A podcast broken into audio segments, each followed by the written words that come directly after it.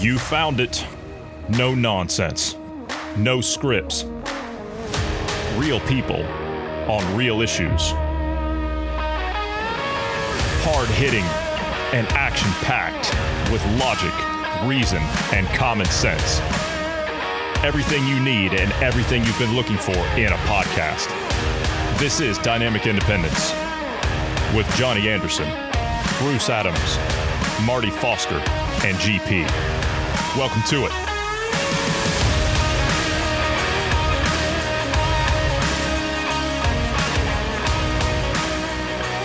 So let's start today with subsidizing families, shall we? Isn't that a great way to start a, a week? Yeah, let's just let's subsidize all the American families. Isn't that great? Isn't that great? That, that's great. The government's now going to subsidize your family. Isn't that fantastic? They're going to make sure that you get everything you need. They're going to make sure they're going to pave the way for the universal basic income. They're going to take your job away from you because you're going to own nothing and you're going to be happy about it, right? Oh, come on. Come on. You can't tell me you're not excited about that. How you doing today, Bruce? Well, healthy alive, trying to stay warm. It's a bit cold outside. Yeah, it's a little chilly over um, here too.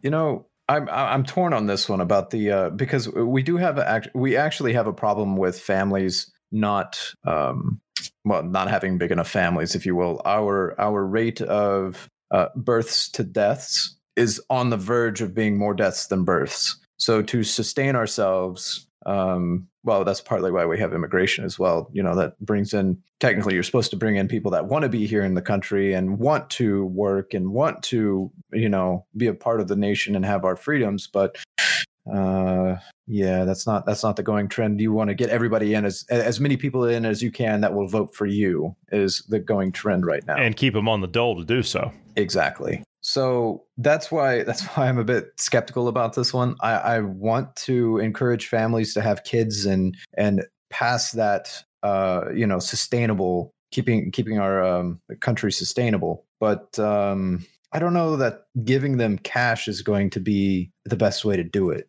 You know. Well, it's not that much. It's only 300. This is what Mitt Romney, you know, the conservative, the conservative yeah. Senator Mitt Romney, yeah, the conservative, right? He proposes 350. Oh, I, I was wrong. Okay, maybe it is a little much. He proposes $350 per child per month to families. So is that, okay, uh, Senator, is that families where they have two parents in the household? Or not? I would imagine probably not. It would be all parents that apply for it that have children. So does that mean all of the single parent homes as well? I would assume so. I would assume so. Because if not, you're going to alienate a lot of the uh, uh, the the blue cities and the blue states. So it looks like uh, going over it, it's um, Romney's plan would abolish uh, the child. Let's see, it would abolish the child tax credit and replace with a flat monthly payment of 350 per child to families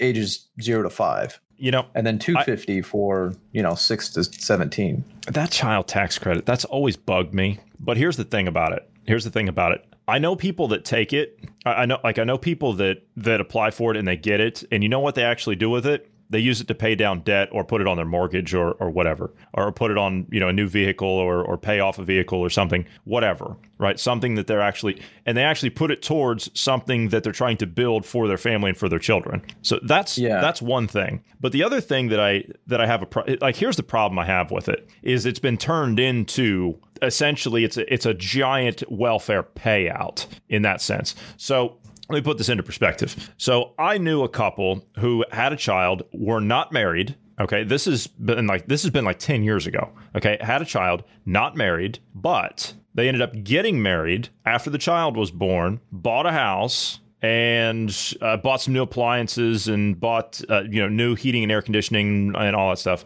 And l- let me put this let me put this into an easy context. That year, this is somebody I knew really well, and I'm not going to mention who it was, but that year I made more than both of those people combined almost twice over. Almost twice over. And I was barely able to get like a couple of hundred bucks back. That was federal and state combined. And I had no deductions, no dependencies, nothing. I claimed zero. And they get like $15,000 back because of a kid buying a house and, and buying all these appliances and all this crap. And I'm sitting there thinking to myself, okay, how in the hell is this even possible? That's the system. That's the system. I'm not mad at the people. I'm not mad at the people. I mean, that's just how it works. But I'm, I'm not mad at the people. I'm mad at the system that allows that. You know, it should be and I'm not, I'm, I hate to sound cold hearted here, but I'm sorry. If you are going to have a child, if you're going to bring a child up in this world, see, this is what it's all about having a planned family. You love how they do that planned parenthood. It's got nothing to do with Planned Parenthood. You plan a family because you're not just bringing a new life into this world, you are you're, uh, and, and building a family, you are taking on a massive financial and personal responsibility for yourself and for everyone else in the household. So, I mean, w- when we were growing up, it was always, you know, our parents were saying, you know, yeah, we'd like to have another child, but we just can't afford it right now. You know, we, would like to have another one, but maybe a couple of years down the road, and we're still able. Yeah, sure. That's that's how it was. That's how it's always been. But now it's just like, yeah, all right, yeah, we'll just have another one. Yeah, yeah. And you've got a system now where it's in a lot of uh, urban areas, shall we say, across the country. You've got people that have kids just to get the money out of it. Like that's what it's turned into. And of course, you've got everything else that goes with it. You've got food stamps and or, or, food assistance and and all that stuff. And so, well, of course, it's turned all it's all turned into EBT cards. But imagine this. Imagine this. Imagine for me, if you will, a system where we had no tax credits like that. Imagine if we had no EBT cards. Imagine. Imagine a system like that. If you had something like that, well, then what would that do? That would naturally foster personal responsibility within a society because, well, maybe, maybe. Because you look at Africa, you look at Central and South America, that kind of stuff. Okay. But, uh, you know, you got dependencies and, and things like that. And those countries are largely dependent on other nations giving them food aid and stuff like that. So, I mean, you're, you're still looking at, at something like that, corrupt leadership and all that stuff. So, there's a lot of factors that play into that. But nonetheless is we're being pushed into a sense of dependency. I mean, we have been for a long time, but this is just an, another log to throw on the fire, if you will. But this, Romney announced his proposal called the Family Security Act. The Family Security Act. See, the government's going to ensure your family security. See, you can't do it yourself. They've taken all your jobs away from you mostly. So you're non essential, but the government's going to take care of you. That's fine. That's fine. In a new release that touted the program as a new national commitment to American families by modernizing antiquated federal policies in a monthly cash benefit. Oh, that, doesn't that just sound great? It sounds like it's a marketing ca- uh, campaign, is what it sounds like. Romney goes on to say American families are facing greater financial strain worsened by the COVID 19 pandemic. Uh, let me see. Senator. I haven't heard you a single time stand up there at any podium you've you've been at and said, "Boy, we should really open this country. We should really stop listening to these fools that are looking at politics rather than science, and we should open the country." So our families can get back to work and they can earn a living and they can feed their families. I haven't heard you say that. So if it's been worsened by the pandemic, then why aren't you fighting to help the country get past it by using actual means that we've used in the past. He goes on to say, and marriage and birth rates are at an all time low. Well, let me see.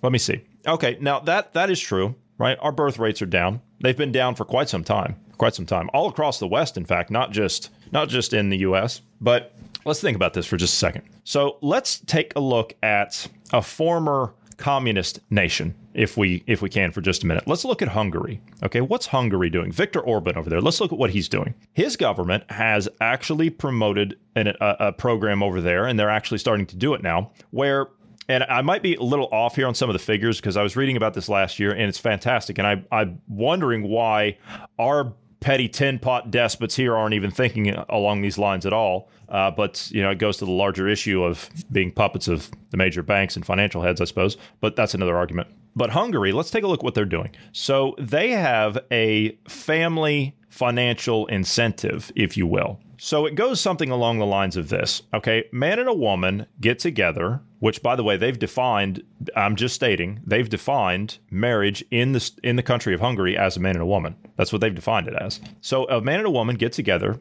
and have a child. Well, if they get married, well, then they get money for that child. They get, excuse me, if I'm, I'm one step too far. If a man and a woman get married and they decide to have a child, well, then they get money for that child, as in they get a payment of, I want to say it's somewhere around uh, 25,000 euros or something of that nature. Now, interestingly enough, if you continue to have children, you get obviously payments for each additional child that you have. And then if you get excuse me, if you stay married through the entire childhood of that child, all the way up until adulthood, age of 18 years old, well, then you don't have to pay any more federal income taxes. Now, that is provided that you stay married. Now, what's wrong with that? What, what's wrong with that? They have had massive financial incentives to have children. Now, I've heard this topic brought up before. I, have heard this, you know, posed in uh, several different um, contexts and and, th- and ways in the past. And one thing that I actually heard about was we need massive financial incentives. We need, well, not necessarily financial incentives, uh, incentives, but we need massive incentives for people to have children.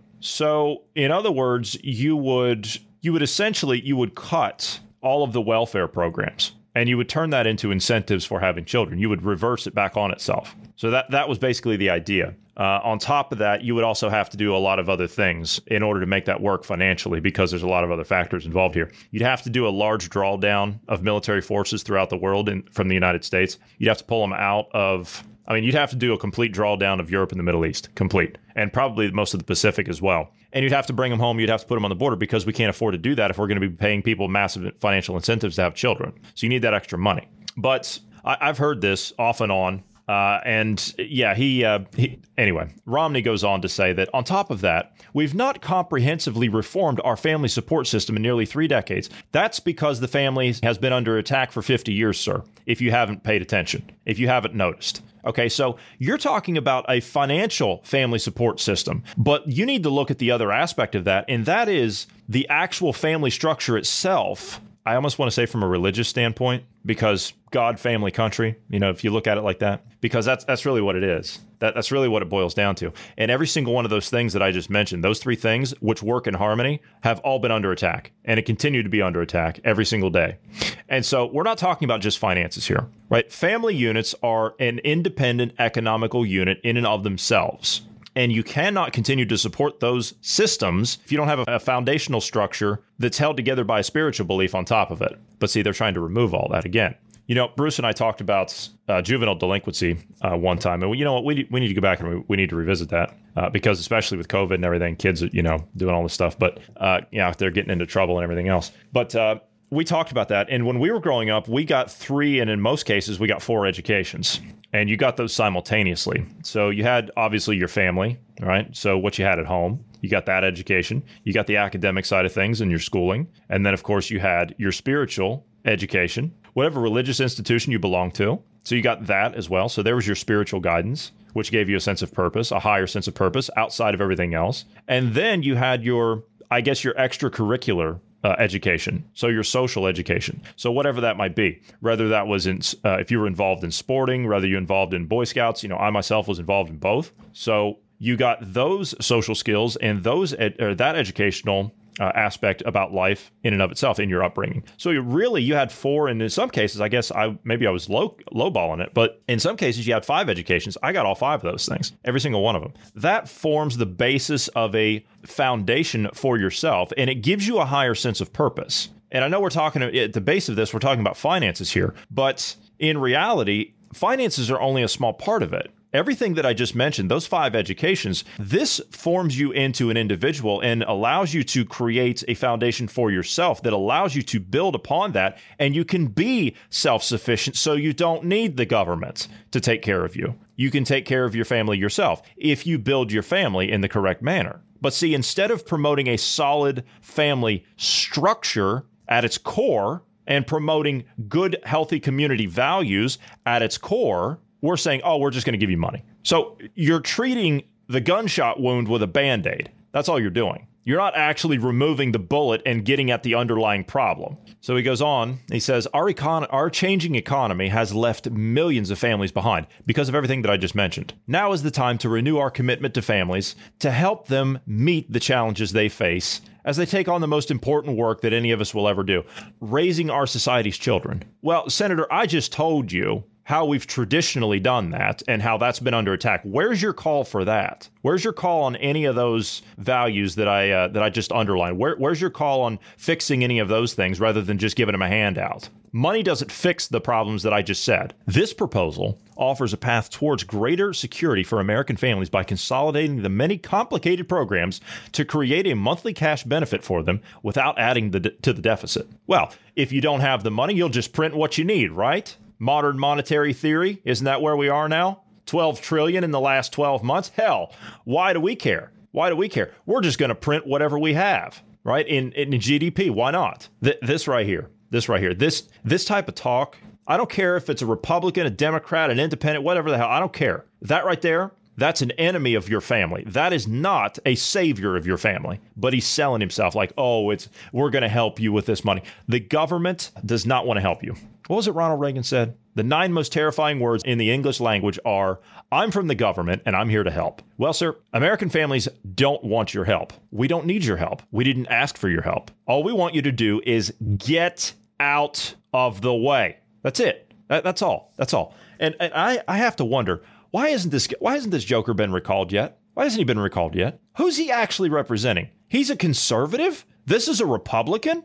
Uh, Bruce, you can jump in there. You can knock me off my soapbox anytime now. Yeah, quick question on your um, nine words. Do contractions count as one word? Sorry, that was that was a side note. Um, so, uh, jokes aside, this plan that he's putting forward would cost uh, $254 billion. The current child tax credit and earned income tax credit costs uh, $188 billion. Um, he's basically planning to offset this by cutting a bunch of tax filings and eliminating some uh, tax credits. And um, let's see here there's the head of household, uh, child and department care, uh, temporary assistance to needy families. Uh, state and local tax deduction. Uh, he's looking to remove all of those and just do the uh, the the money.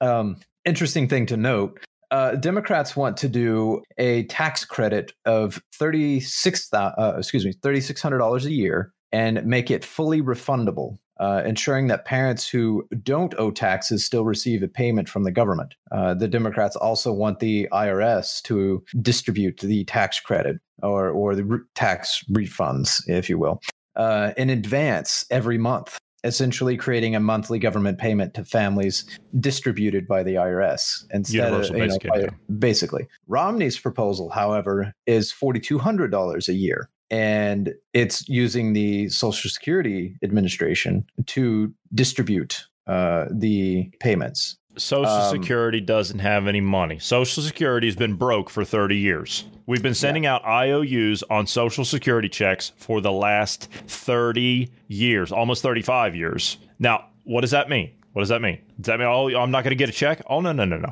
You're going to get a check. You're always going to get a check. The problem is, is it's going to buy less and less and less. You don't have to tell anybody that's on a fixed income that their money's buying a whole hell of a lot less these days. Well, to be fair, Romney proposed the, the Romney's proposed idea, removing those other tax credits.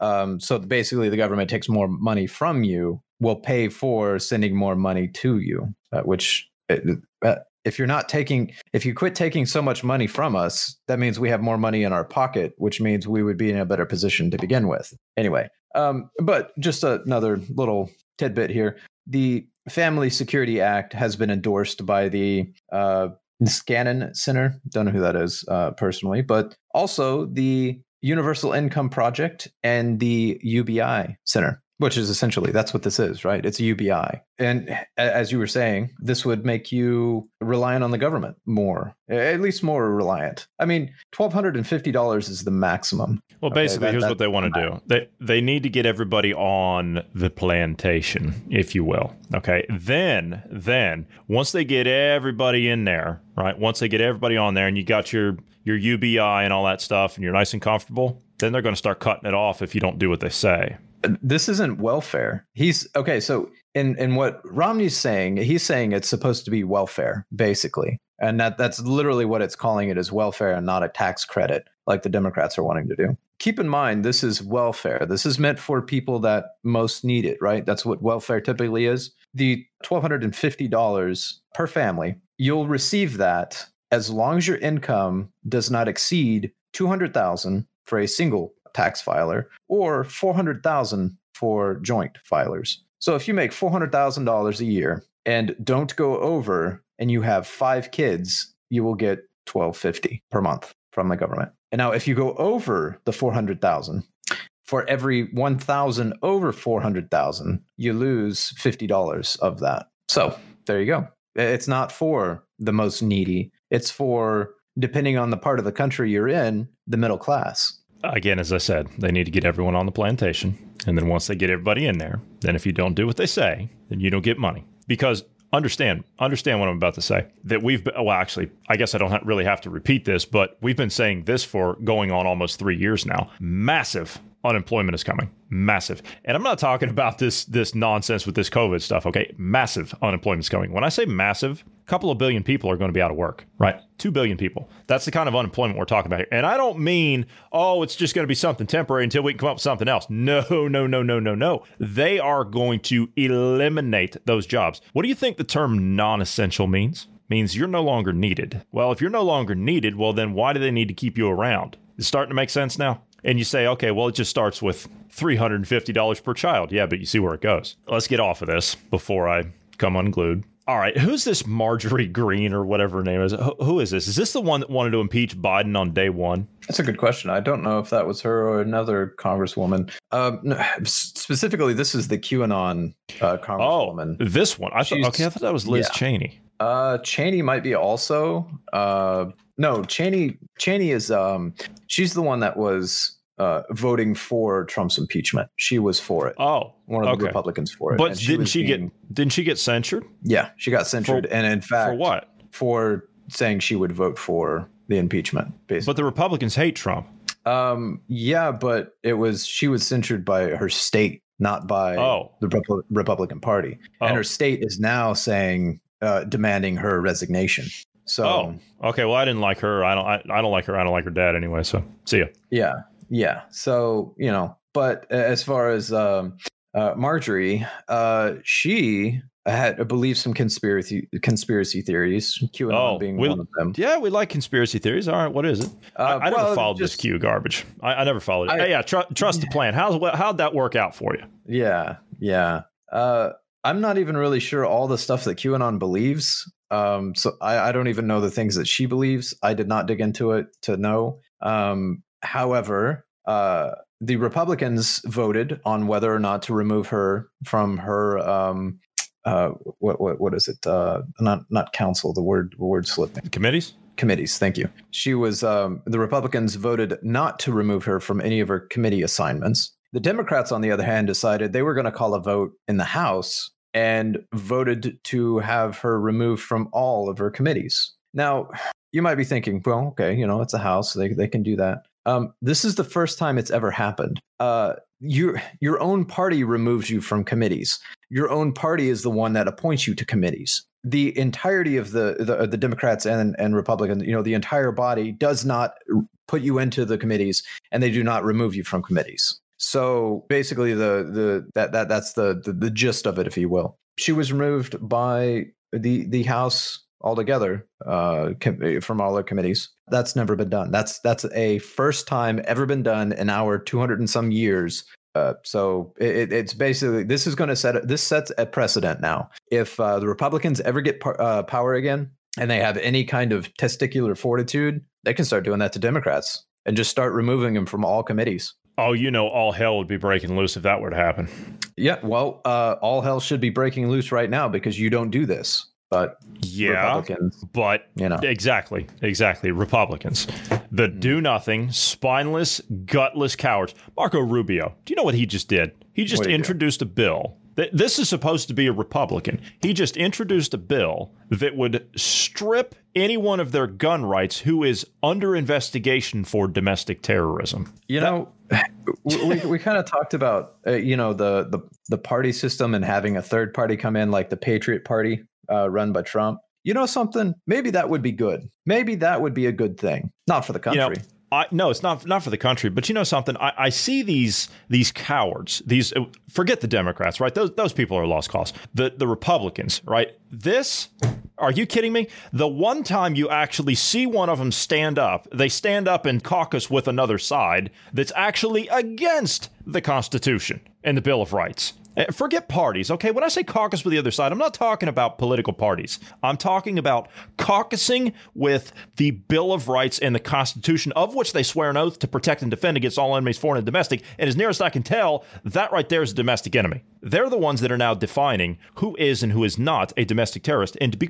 to be quite frank, we can't even get a clear answer as to what a domestic terrorist actually is. We can't even get that. Although we're hearing because, you know, it, it's like gender. It's fluid. Yeah, well, then pretty soon it's going to be this. And you can quote me on this one. Pretty soon it's going to be this. If you even question the 2020 election, you're going to be a domestic terrorist. And you know something? Um, That's not that far away. already said that. Yeah, exactly. That's not that far away. Yeah, they they said uh, basically in one of the uh, uh, one of the I think it was Homeland Security releases. They basically said if you have an issue with the election, uh, you have issue with the border or immigration. Okay. Or you have I, issue I've, with. I've got an issue with the election. I've got an issue with the last 50. Okay. Not just one. I got an issue with the last 50 because election fraud's been going on for a long time from both sides. Make no mistake about it, from both sides. So I've got an issue with the election process for quite some time. Does that mean get rid of the Electoral College? No. But here's the thing if you're questioning the 2020 election, right? Forget the other ones that I'm talking about. But if you're questioning the 2020 election is supposed to make you a domestic terrorist, well, then why are they introducing legislation to have all of the safeguards for future elections thrown out? I'm sorry, that, that's just common sense. Who's acting like the domestic terrorist? Who's acting like the insurrectionist? Arrest my case. Yeah. So this is where I, I honestly let, let let's have that third party show up. Maybe maybe Republicans will well, the, the, Republican Party's dead. They're, they're they're dead. They're done. They're done. They're they're destroying themselves now. Everything that they're doing now you might as well just, I mean, well, you can call them Democrats and Republicrats. I've heard those terms before. You might as well. We don't have two parties in the country. We've got one. Yeah. And it's made pretty obvious. There, there's been no Republicans aren't standing up against any of this. Like, where are you guys standing up against the these bills they're putting forward that are are trying to remove our gun rights? I mean, where are you standing up? They're introducing the them. Rhetoric? They're yeah, introducing them. Exactly. Exactly. So, I mean, granted, okay, there are a handful of Republicans that are still strong constitutionalists and are standing up against those things. Yeah, there's like maybe half a dozen if you're being generous. Uh, but I don't know.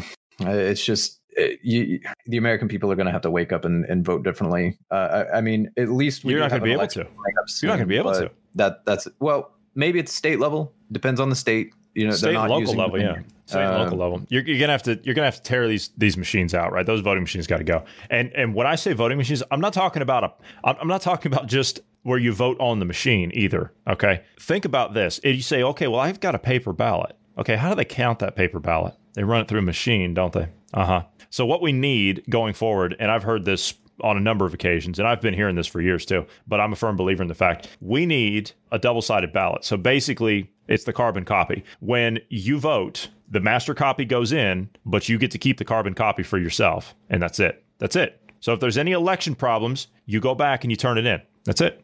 So, I mean, I'm okay with going digital as long as you get to see your vote. Like, for example, um, you could still technically cheat, if you will, but as long as you're as long as you have a copy of like as long as there's a hard copy and a digital copy to to reference both and you have a copy of the uh, the, the paper and you're able to access the digital at any time that you wish um, and none of this BS that states do and say, well, we, we keep the the uh, ballots on hand for two years after, but you can't access it until a year and 364 days have passed, right? None of that BS.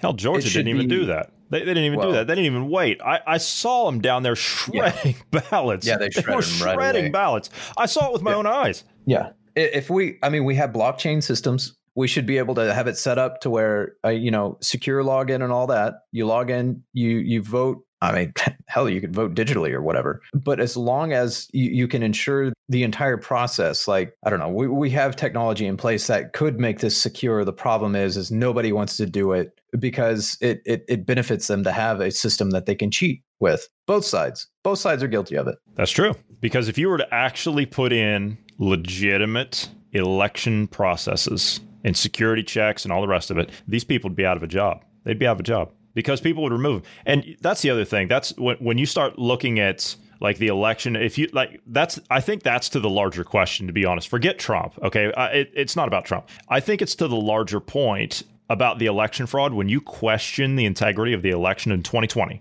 right in 2020 i think if you go in as the american people and you start upending that apple cart which that's what I want to do. I want to go. That's that's what people loved about Donald Trump. He didn't go in and give you the nice statesman talk or any of that garbage. He didn't do that. He walked into the room, he grabbed the uh, the side of the table, and he threw it up in the air. That's what he did. And that's what people liked about it. And that's the kind of attitude that we need, not specifically from Trump, but anybody that does that. And I'm not talking about extremists or anything like that. So get that out of your head. Okay. It's not about that. It's about challenging the status quo. Again, GP brought it up about AOC. She challenges the system. I like the fact that she challenges the system. I do. I like the fact that Alexandria, it, yeah, I, if you're actually believing what I'm saying, I like the fact that AOC challenges the old guard Democrat establishment. I like that. However, I don't agree with what she's actually pushing. She, as I said, she's a stone hearted Marxist, whether she even knows it or not. That's what she's promoting with all that social justice and everything. And but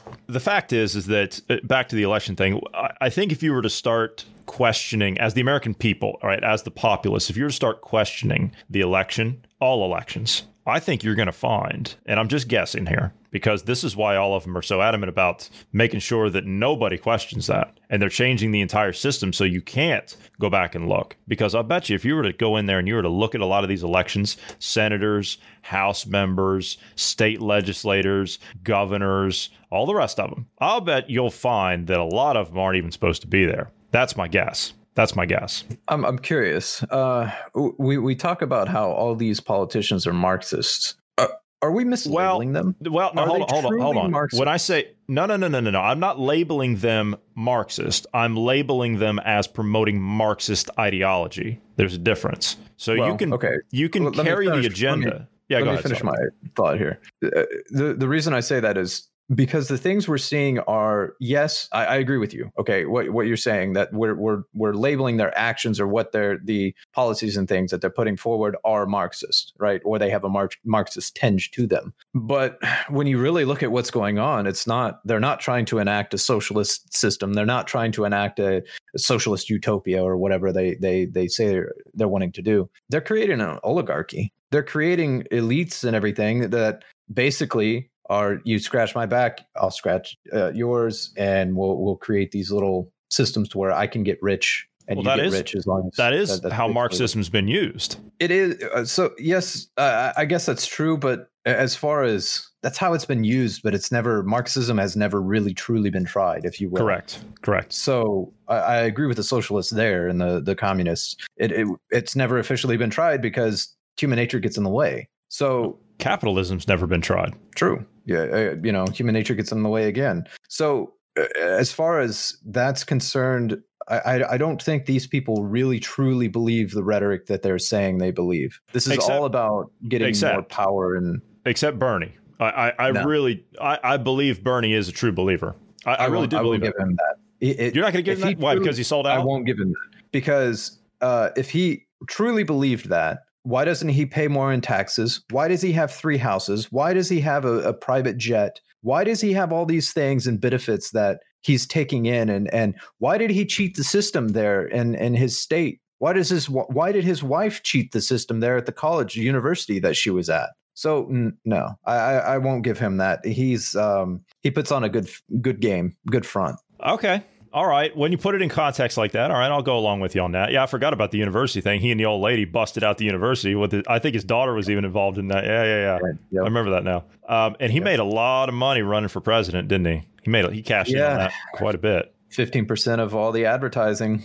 Yeah. Uh huh. Yeah. That his wife just ran, and the the advertising agency just got closed up the next day. it's just yeah. you know. Yeah. Yeah. So yeah, all right, all right. I'll give you that one. I, I'm actually I'm trying to think. I mean, okay, I guess if you were to go back and you were to look at, I don't know, uh, I mean, you'd actually have to go to like the card carryings, right? The card carryings. Van Jones, right? Van Jones is a communist. I mean, he was card carrying there for a while. I don't know if he still is or not, but uh, supposedly he's not anymore. He's not anymore. Well, I mean, supposedly, once, Marxist choice? kinda, kinda. I've met people that used to be and they're no longer because they actually and the, it, you know what actually deprograms them they actually see the society that's created. That's what deprograms them. And you know I, it reminds me of that interview and it's a very difficult interview. If you look around hard enough online you can probably find it but it's usually being taken down all over the place. There was an old defector from the soviet union. His name was Yuri Bezmenov, and there's an interview that he put out. It's I, I think it's like an hour and a half long, and in there he says that the only way and this is the truth i mean that this is the truth. I know people that that uh, that grew up under communism in different parts of the world whether it's soviet communism or eastern european communism or whatever. I mean you could argue it was the same thing satellites and all but they understand what it is. Okay, you got Central and South American style communism, that type of thing. But the people that grow up under these systems, or the people that actually see these systems, the only way you can wake them up is if you put them in that situation. So there's no way to actually reach them when you're talking about it in the Western capital, well, quasi crony capitalist systems that we live in. You can't really reach someone and explain to them what happens under a full blown communist system. You can't reach it, or even a fascist system for that matter. You can't really, I mean, a full on like Mussolini, Hitler, Franco kind of fascism. You can't really explain to these people how awful it is to live in a totalitarian state from either side. You can't explain it. So you actually have to put them there. And that's one thing that Bezmenov was clear about. He says the only way you're going to wake these people up is if you physically pick them up, put them in the middle of that society, and that's the only way you're going to figuratively kick them in the pants. That's the only way you're going to do it, and that's the only way they'll understand. See, I always make the argument about these these stupid kids like AOC and, and these idiots that go out there and they ramble on about these ideas of Marxism, of which they know nothing about. Go to North Korea. Go there. Go to Caracas. Go to Venezuela. And I'm not talking about you get the guided tour with the minders and, and all of that, and you get, you know, the propaganda tours and everything. Not that. No, no, no, no, no, no. Go and actually see what that system produces. You know what's going on in China right now that's not really anywhere in the news? You've got a lot of riots happening in China. Why is that happening? I, I thought it was this glorious utopia, right? By the way, China's not even a communist country. It, it's not. They're, they're crony capitalists. They're, they're a bunch yeah. of thugs and, and, and lunatics and psychopaths, just like the Nazis were. Those weren't true believers. Those weren't true socialists. They called themselves socialists, but they weren't socialists. They were thugs. Yeah. They were lunatics. They were psychopaths. They were hoodlums. That's all they were. Yeah, it's, it's the same thing with the Chinese Communist Party. Sorry, go ahead. The, it's it's more corporate fascism or exactly you know, oligarchy, uh, if you will. Exactly. But they're rioting in China today. Why? Because it's 15 degrees Fahrenheit and most of the country doesn't have any heat. They're freezing to death. That's why they're rioting. You got these glorious cities that they build out of nothing, I might add. There's nothing to back that up with. The central bank over there, which they control, they say, "Oh yeah, we'll we'll back whatever you want. Just build whatever you need." And so they're building these massive towers with no one living in them, and the people that do live in them have nothing. So it's a it, it's a joke. It's it's an absolute joke. The the systems, like the, the totalitarian systems, are a joke. I, I could sit here and I could go on for three hours about Marxism, socialism, communism, fascism, whatever in the hell, right? Pick your flavor. I could go on for hours about that stuff, but unfortunately, I'm not going to. I want to get back to the Capitol. I want to talk about. I mean, today is all about the hypocrisy of what's going on in uh, in DC. So let's look at this.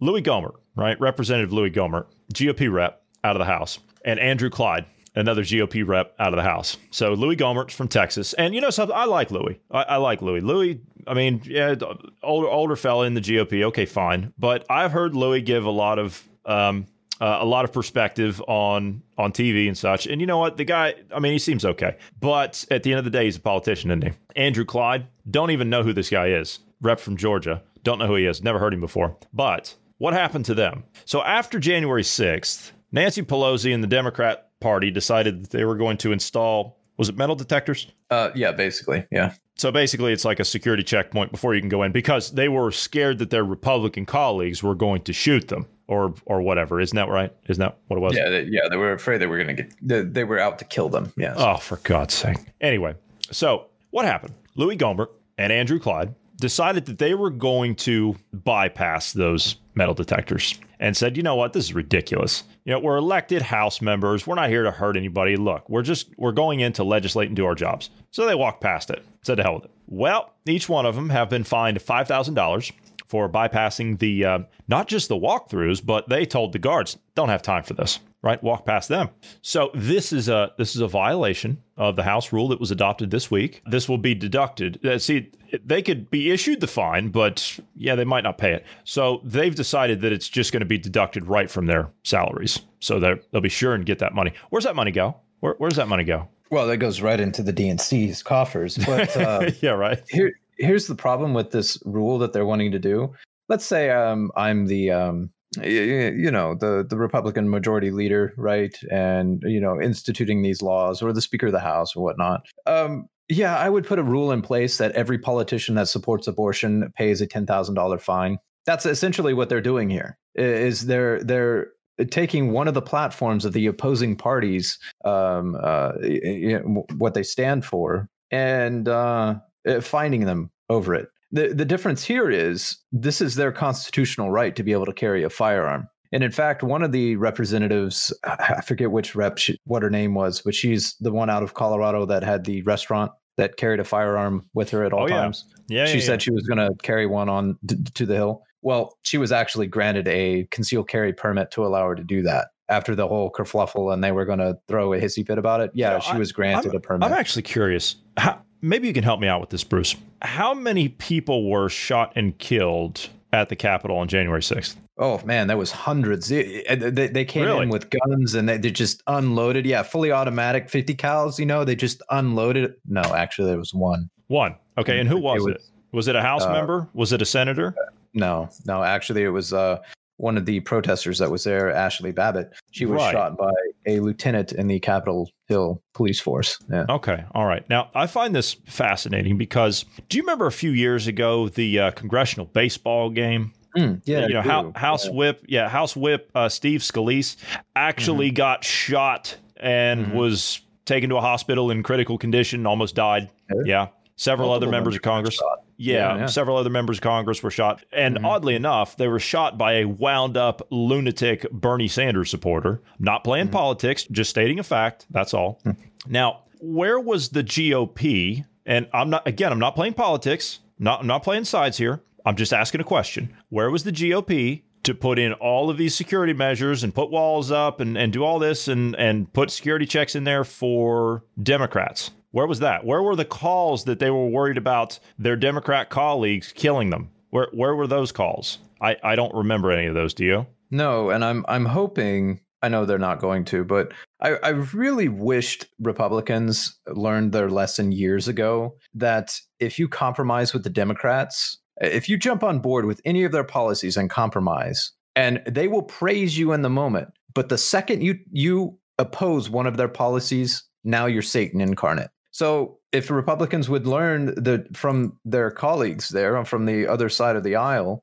and um, use some of their own tactics and uh, you know meet fire with fire, uh, maybe maybe maybe we would have more freedoms and liberties here in the the country. But uh, for some reason, Republicans tend to re, uh, keep reelecting these pansies in office now that have no spine. Uh, I don't know. I, am I'm going to get heated over over that.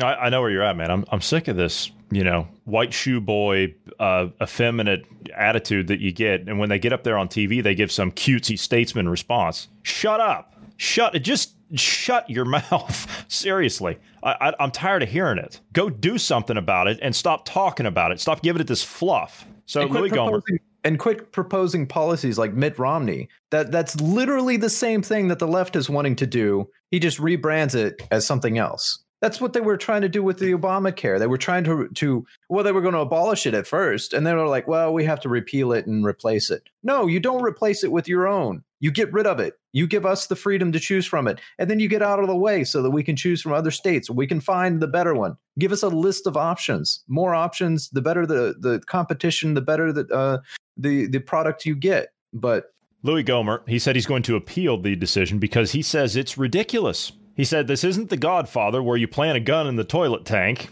There is no toilet tank in the bathroom in the Capitol. So um, he says that he's going to uh, be appealing that. But uh, yeah, it's 5000 for the first offense and it's 10000 for every offense thereafter. So they will double it. Uh, but they haven't said they'll go any higher than 10000 Maybe I, I'll take a different stance maybe I should, as as the House Majority Leader, maybe I should just like enact a rule that every single congressman, congresswoman, all of you are to be required to go to the firing range once a week, and you are required to bring your firearm to the halls. Well, I mean, the Secret Service, they have to qualify every, the ones that are on special detail, they have to qualify every 14 days. So you might as well hold them to the same standard, right? Yeah. So you're asking, what happens if a Democrat cuts the line and doesn't go through the uh, the metal detector? Well, it wouldn't happen, right? Wouldn't happen. Wouldn't happen. No, they're they're clearly law abiding Yeah. types. Yeah, they're yeah. not gonna. And and again, I, I'm not I'm not playing sides. I'm not playing sides. Stop stop get that out of your head that we play party politics here, right? We're not beholden to a political party or to a person that represents a political party. We're beholden to the American people, the Constitution, and the Bill of Rights. Period. End of story. That's it. Nancy Pelosi decided that she was the House Speaker, for those that don't know, decided that she was going to skip the line and not go through the metal detectors. She bypassed the screening process entirely.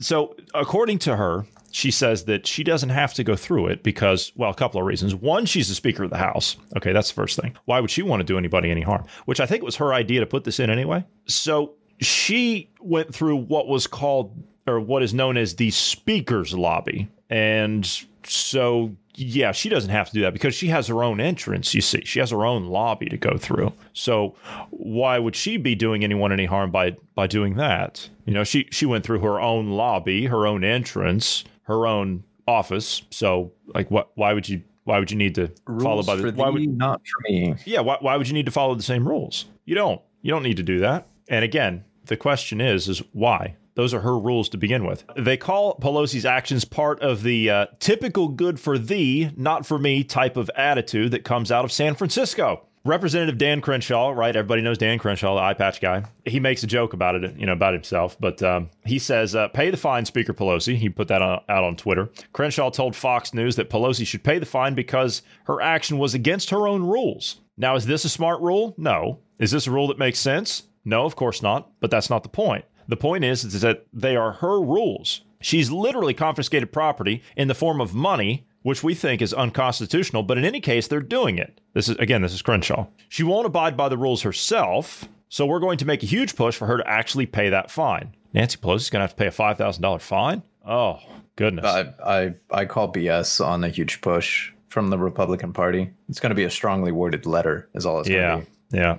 And with with such, I such thought it uh, was just going to be a raised eyebrow, but okay, with, with such um, with such a uh, an outstanding representative from the state of California uh, here to speak on House Speaker Nancy Pelosi is uh, our very own GP, who is from the state of California. How you doing, GP? Fantastic. I am just really enjoying the day. Getting ready to go do some more training. That's fantastic. Mm-hmm. because everybody's Um, saying fantastic today. That's all right, the so word we- of the day. Yeah, we got a little bit of time left here. So New York City, right? I, that that's all we had on the on thing on the uh, Capitol Hill because uh, what's going on up there? So basically, GP the uh, Mm-hmm. a couple of Republican reps got fined five thousand dollars for going not going through the uh, the metal detectors that they had put in, and Speaker Pelosi because she has her own lobby and her own entrance, she didn't have to go through it, and she doesn't have to pay a fine. So, I see. Who would end up paying this money anyways? Be the taxpayers? well, no, they deduct it directly from the representative salaries, so they make sure that they get that money. Oh, okay. What's that? A drop in the bucket for her? Because you know, I, I guess I don't know. It, well, it, it, I might buy her a couple more pints of ice cream in those twenty five thousand dollar freezers that she's got. Right, just a couple Yeah. though. Just Yeah. a couple. All right, let's uh, just down to Yeah, let's yeah, let's let's spend a couple of minutes. spend a couple of minutes. What a what a if there's a Marie Antoinette of today's world, it's her, right? It's her. you. What, which part about Marie Antoinette? The uh, getting her head cut off? Let him eat cake. or- No, let him eat cake. Oh, You know, she's up there. She's up there on TV. Like the American people are trying to fi- are sitting around tables trying to figure out where their damn money's going to come from, and all they want to do is go back to work and earn a living, virus or no virus. And they're giving them six hundred dollars for being out of work for a year. And she's up there eating chocolate ice cream at out of her twenty five thousand dollar freezer at thirty five dollars a pint or whatever in the hell it costs. well, if you look at all the stimulus money that's going to foreign aid, I mean, let's see. I, I- no argument. Israel's no getting argument. what? Israel's getting what? Forty thousand dollars a person. Yeah, no Syria's getting argument. Twenty thousand dollars a person. No argument. We should have zeroed out foreign what? aid thirty years ago. 600? Yeah, we should have getting- zeroed out our foreign aid 30 years ago. We just sent 10 million to Pakistan for gender studies. Yeah, that's effective. That's that's a really good Yeah. use of money in a Yeah. country that. Yeah. Okay.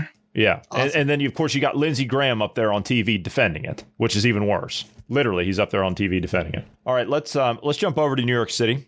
Uh, COVID vaccination hubs are ghost towns. So apparently, they've set up all these vaccination centers all across the city, and people are going out taking videos of them and photos of them, and there's literally no one there. They must get the they must get the real news because the news over here, man, they're they're people are getting back or we have to wait Here's- long periods of time. Here's a question. Here's a question, and I, I'm curious about this because we actually uh, Project Veritas. You're familiar with them? Yeah. No, but sure, go ahead. No, the group that. okay, yeah, all right. Now I know you're putting me on. So they were actually in the early on in this this uh, pandemic. They were actually sending people undercover at these hospitals hmm because the media was saying, "Oh, the hospitals are surging, and there's so many, they're like all these dead people, and there's capacity." Ah, right. So that's that's what was happening in the early days. Of course, they're still doing it, but Veritas actually sent some people undercover to hospitals, and what they found was they would go down to the hospital. The news crew would show up from like CBS or, or ABC or NBC, whatever it was, the local affiliate. They would actually go in. They would have the hospital staff, the nurses and the doctors, get in their own vehicles and then drive out and then drive back in to make it look like there was a surge of people coming in to get tested and that the emergency rooms were, were surging. So hmm. I'm wondering if they're doing the exact same thing with the vaccine stuff because when you actually go there, it's the same thing in the UK. They're saying, oh, we got mm. all these people showing up to all these vaccine sites. But when people go out there and actually show it, then there's nothing. See, that's what the harder lockdown in the UK was all about. They were talking about, oh, there's a second wave and the hospitals are surging, everything's overflowing. Hospitals are empty. So are there mm. people that are actually at these vaccine sites? Are there actually people that are lined up, or is it just a photo op? That's the thing. Because New York, right? New York has been, I mean, they got hit the hardest, right? According to Fauci and all the rest of them, they got hit the hardest. And so you would think that there should be this massive vaccination rollout and everything. They got 15 vaccination hubs that they're calling that the Department of mm-hmm. Health has set up and that they have fully staffed. But when you walk past them, there's no one there. I mean, the, the, the workers are there, but there's no one in there getting vaccines. And that's our media for us. I guess. I mean, we're being told the same thing over here. Oh, the hospitals are surging. It's been a mess. It's, we don't know what we're going to do. The hospitals are about to collapse. I've been past. I mean, there's two, there's two. Hell, I went past another hospital a couple of weeks ago. Nothing. Nothing. And they say, oh, the, there's so many vaccine appointments that you can't get in. Hospitals are empty. Where, where's all the Are appointments? Are, are we surprised though? I mean, if if they did this with the, the testing, why wouldn't they lie to us again? I mean, I mean, well, okay. So l- listen to this, right? So one DOH uh, Department of Health staffer stationed at the Hillcrest High School hub in Queens on January 30th said he did nothing all day long. You can't. I'm quoting here. He says you cannot imagine how much nothing it was. He said of the completely demoralizing day. He said there were about 70 workers on hand, some earning overtime pay for 12-hour shifts, and they only had 10 people show up all day to vaccinate. That was it. Workers said several appeals were made to the Department of Health officials to be able to vaccinate people without appointments, but they were denied. Uh, he said the hubs had about 400 to 700 doses. Says we could have used that day to vaccinate a bunch of people, but uh, we just didn't. Or is it that more and more people are understanding what the vaccine, each what each vaccine is doing? You know, although um, oh, which one? Which one is claiming that it actually prevents the virus? Uh, AstraZeneca. Not AstraZeneca, but yeah, but maybe Which- people are reading and understanding that the Swiss. Go ahead. The Swiss actually just shut down the AstraZeneca one yesterday. Okay. Well, they're finding out that these this vaccine isn't to prevent you from getting it or giving it to others. It's just to reduce your likelihood of severe symptoms. I mean, so maybe people are learning and going, okay, so I I don't want to get this. or maybe uh, they're jumping on board with the cynicism that the president and vice president were giving um, last year when the vaccine process was going. Um, Oh, they were- right, right. They were saying that they weren't going to take the vaccine because they couldn't trust it because it was one man bad. Right. That could be it too. George Westinghouse Vocational High School in Brooklyn had a similar problem. And these are council, these are local councilmen that are bringing this stuff up. So it's it's not just some loony. I mean, this is out of the New York Post, but I mean, it's not just some amateur video people out there doing this. The councilmen are, are actually bringing this up. A couple of councilmen in these different districts are bringing this stuff up. Department of Health spokesman said the hubs were open to accommodate a limited number of rescheduled appointments from the week prior, but it was another setback for the vaccination program after the city had to close its hubs for four days uh, because it ran out of supply. Okay. And hubs were also shuttered on Monday and Tuesday because of a snowstorm that walled the city. Yeah, it's funny. Yeah, it's climate change. Yeah, that's that's why New York's being hit with a snowstorm. Uh, see, see, that's why people aren't going into getting the vaccine because Yeah, climate, climate change, change. right? Yes, right, The, the climate change. Entire country has had you know sub zero or sub freezing temperatures, except for California. I think you guys are having a warm spell over there, aren't you? I'm wearing shorts and a t-shirt. Yeah. Okay. So it's Yeah, it's really cold. It's freezing. yeah, well, yeah. It's it's below freezing here. So Well, oh, speaking of freezing, I finally have been able because I've been trying to pull the archives for the media for because when I was growing up, we were under the impression of global freezing Right. that the planet was going to freeze. Leonard Nimoy, in his awesomeness, had actually made a video. And because it was Leonard Nimoy, so many people had these videos. He actually did a discovery. Leonard Nimoy talking about global freezing, and is and people just keep reposting it on YouTube, even though YouTube says false, false. well, GP, but it's I'm Leonard glad- Nimoy. It's I'm Leonard glad. Nimoy, and it's yeah, awesome. It's, it's is Mr. awesome. Spock talking about yeah, Yes. Mr. Spock talking about. Global I- I- freezing, yes. I'm glad you brought this up. I- I'm really glad you brought this up right here at Mm-hmm. the end about this climate change stuff, and we'll we'll run over here a couple of minutes. I- I'm glad you brought this up because they have a solution for the climate change crisis. They ha- they have a solution for it. Vaccines. Well, kind of, kind of, kind of. See, they need to vaccinate the planet from us. from Oh, us. So the easiest way to do that, Mhm. lockdowns. It's the easiest way to, to fight climate change is lockdowns, right? That's just common sense. Well, let's see. We contribute to about nine to ten percent of all climate change activities, maybe ten percent, and that's that's a high. That's really really high. Even though that's what the agenda is trying to push of the globe of what we produce in Uh huh. in, in greenhouse gases and etc. Is that just the United States or is that mankind as a whole? Just the United States, just the United States. Ten percent of the of the of the all the pollutants that are going into the planet, all the poll, you know, Uh-huh. the, the greenhouse Yeah, okay. gases. all that's all that everything. kind Yeah, okay, all right. everything together. We're about nine, nine, ten percent, which happens to be coincide. I think how they did this was divide the population of the planet, and that's how you get it. So that's what they've attributed to us. Is the rest of the planet going to lock down? Is India going to completely lock down? Is China going to completely? Um, China, we know well, is not going to completely, and they're and no, they're forty percent. China is forty percent of the globe's greenhouse gas emissions. Forty Yeah, yeah. by No, themselves. So yeah, so hold on. this statistic that you're doing, just just to Uh-huh. clarify on it, is it encompassing all emissions, or is it only what humans are emitting? it's part well it's a country so it's I, I see where you're going this is actually a report from a poll of just the greenhouse gas and car i was looking at the carbon tax and this is just some of the results they got in order to tax different countries Okay. and that's where i got it from okay. because i was looking at how much you know what the carbon tax would be for, So basically for just us Humans are emitting and not actually like yeah all emissions altogether Right. naturally occurring and mm-hmm. Yeah. right not naturally occurring and all that kind of stuff. oh my god naturally occurring well, south guys are- america would you're you're would talking about all produce a this. whole bunch Yeah, you're talking about all this. the but- ocean Yeah, you're talking about all this, but the way to solve this, GP, is climate Mhm. lockdowns. The climate lockdowns. That's going to be the next talking point. Climate lockdowns. They posted a report on the proposed climate emergency, right? Isn't that what Biden's talking about? The climate emergency? Uh huh. Yeah. This is the legislation that would declare climate change a national emergency. If passed, it would give Biden sweeping powers and unlock billions in spending, which we know it's going to be trillions. Since there is no climate emergency at the moment, uh, they've decided that they're going to have to kind of create one, I suppose. What this is going to do, Biden and other Western leaders were, this is provided that they would pass this legislation. If that were to happen, then Biden and other Western leaders would declare a possible climate lockdown. In a climate lockdown, governments would limit private vehicle use, ban the consumption of red meat, and impose extreme energy saving measures, while fossil fuel companies would have to stop drilling. Boy, that sounds an awful lot like the Great Reset from the World Economic Forum, doesn't it?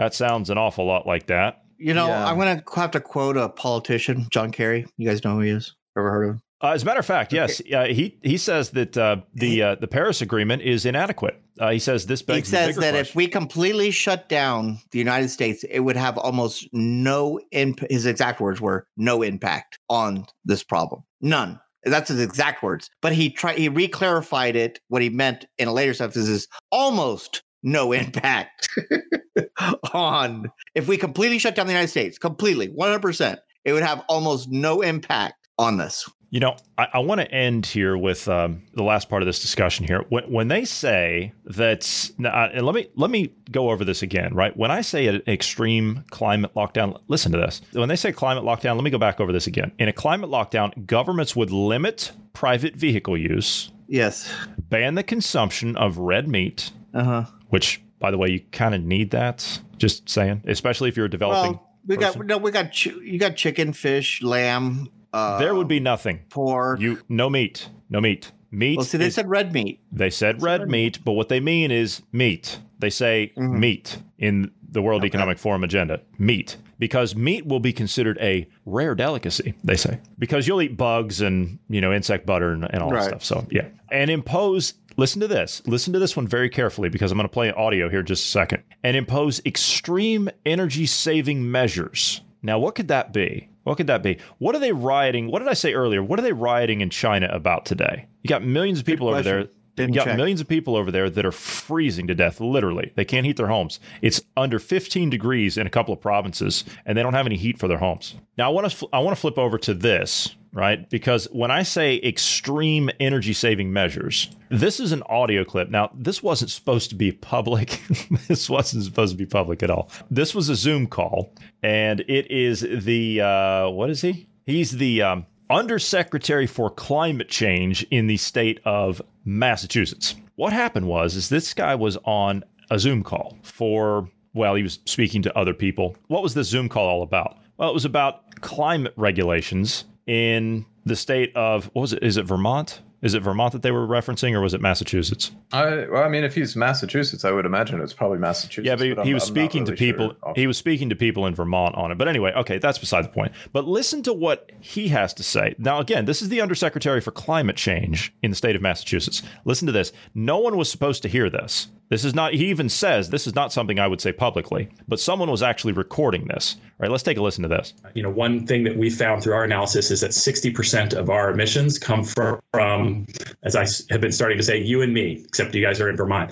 60% of our emissions come from residential heating and passenger vehicles. So let me say that again 60% of our emissions that need to be reduced come from you, the person across the street, the senior on fixed income, right? These there is no bad guy left, at least in Massachusetts, point the finger at, turn the screws on, and you know, break their will so they stop emitting. That's you. We have to break your will, right?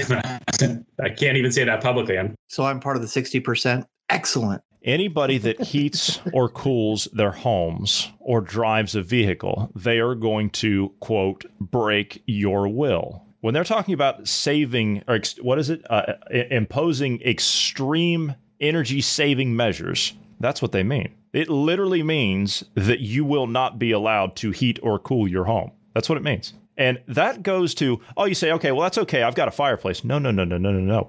See, that is a carbon output. You're burning wood. The What output about of solar that is or wind? how many people have solar and wind, GP? Uh, a lot here. Okay. But that also drives something that puts out an emission, doesn't it? Yes. Uh huh. Again, even that, you can't even argue that point of it. What would California, let me ask you this. What would California, okay, your neck of the woods, it doesn't get too cold out there. The heat you guys have to deal with. I mean, it got down really cold. It was like fifty. Shut up. I'm literally freezing over here, okay?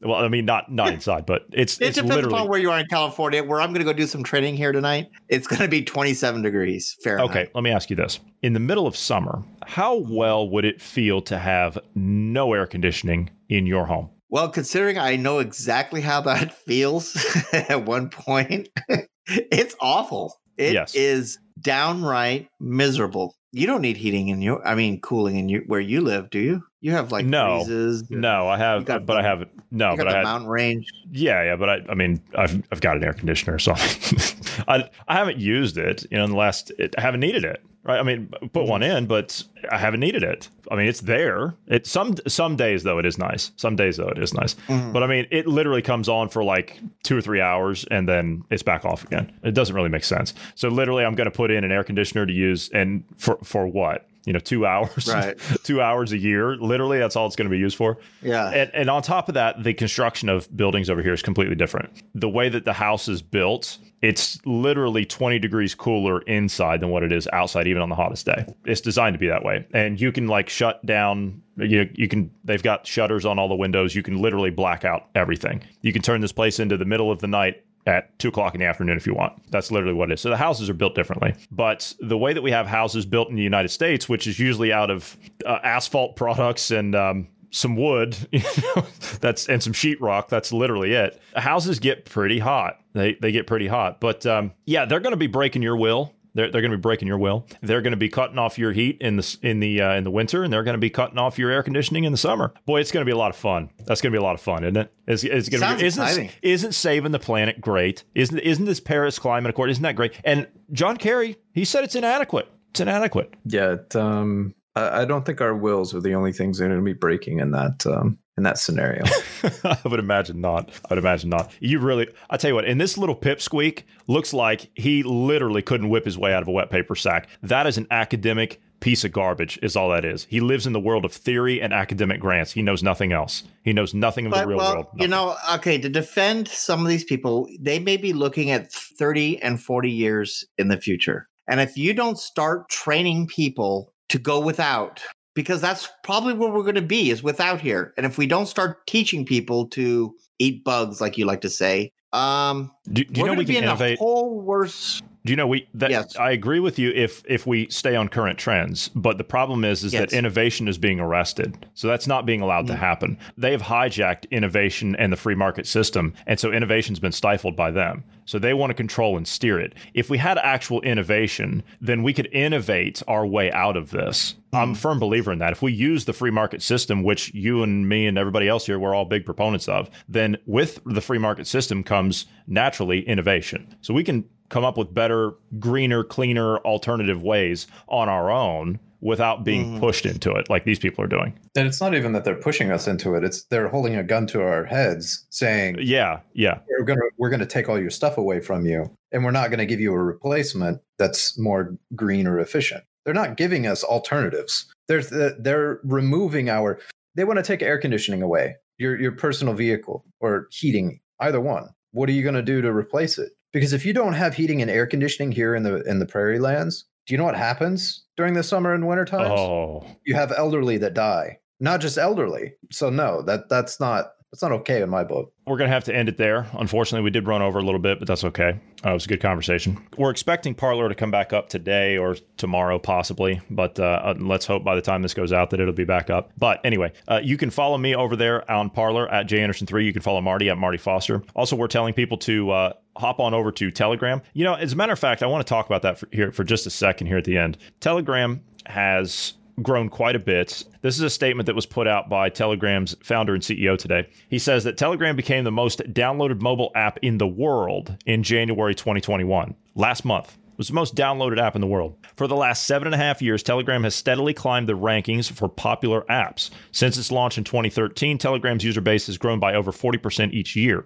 What's our secret? Consistency. For the last seven and a half years, we've consistently defended the privacy of our users and regularly improved the quality and feature set of our apps. I can attest to that. Anyone who stays true to their values and applies focused effort over a long period of time is bound to succeed in their area. This is true for any human occupation, whether that's sports, blogging, art, coding, business, or studying. He goes on to say, because this has been the topic of conversation over the last couple of months, the capitalism and socialism opposition seems to be outdated. I prefer to think in terms of centralization versus decentralization. Humans have evolved to perform best in small groups of less than 150 people. That's why, whenever there's a centralization and excessive hierarchy, there's inefficiency and underutilized human potential. Capitalist monopolies and socialist dictatorships are equally bad. In a natural environment, every small community is able to produce an outstanding leader and an independent thinker. In today's world of trillion dollar monopolies and bloated governments, the potential of hundreds of millions of people is suppressed by the limitations imposed by our artificial societal structures. That is the reason why tens of thousands of people working at big tech corporations such as Facebook have failed to keep with what our small team at Telegram has been implementing. That's also the reason why countries like Russia,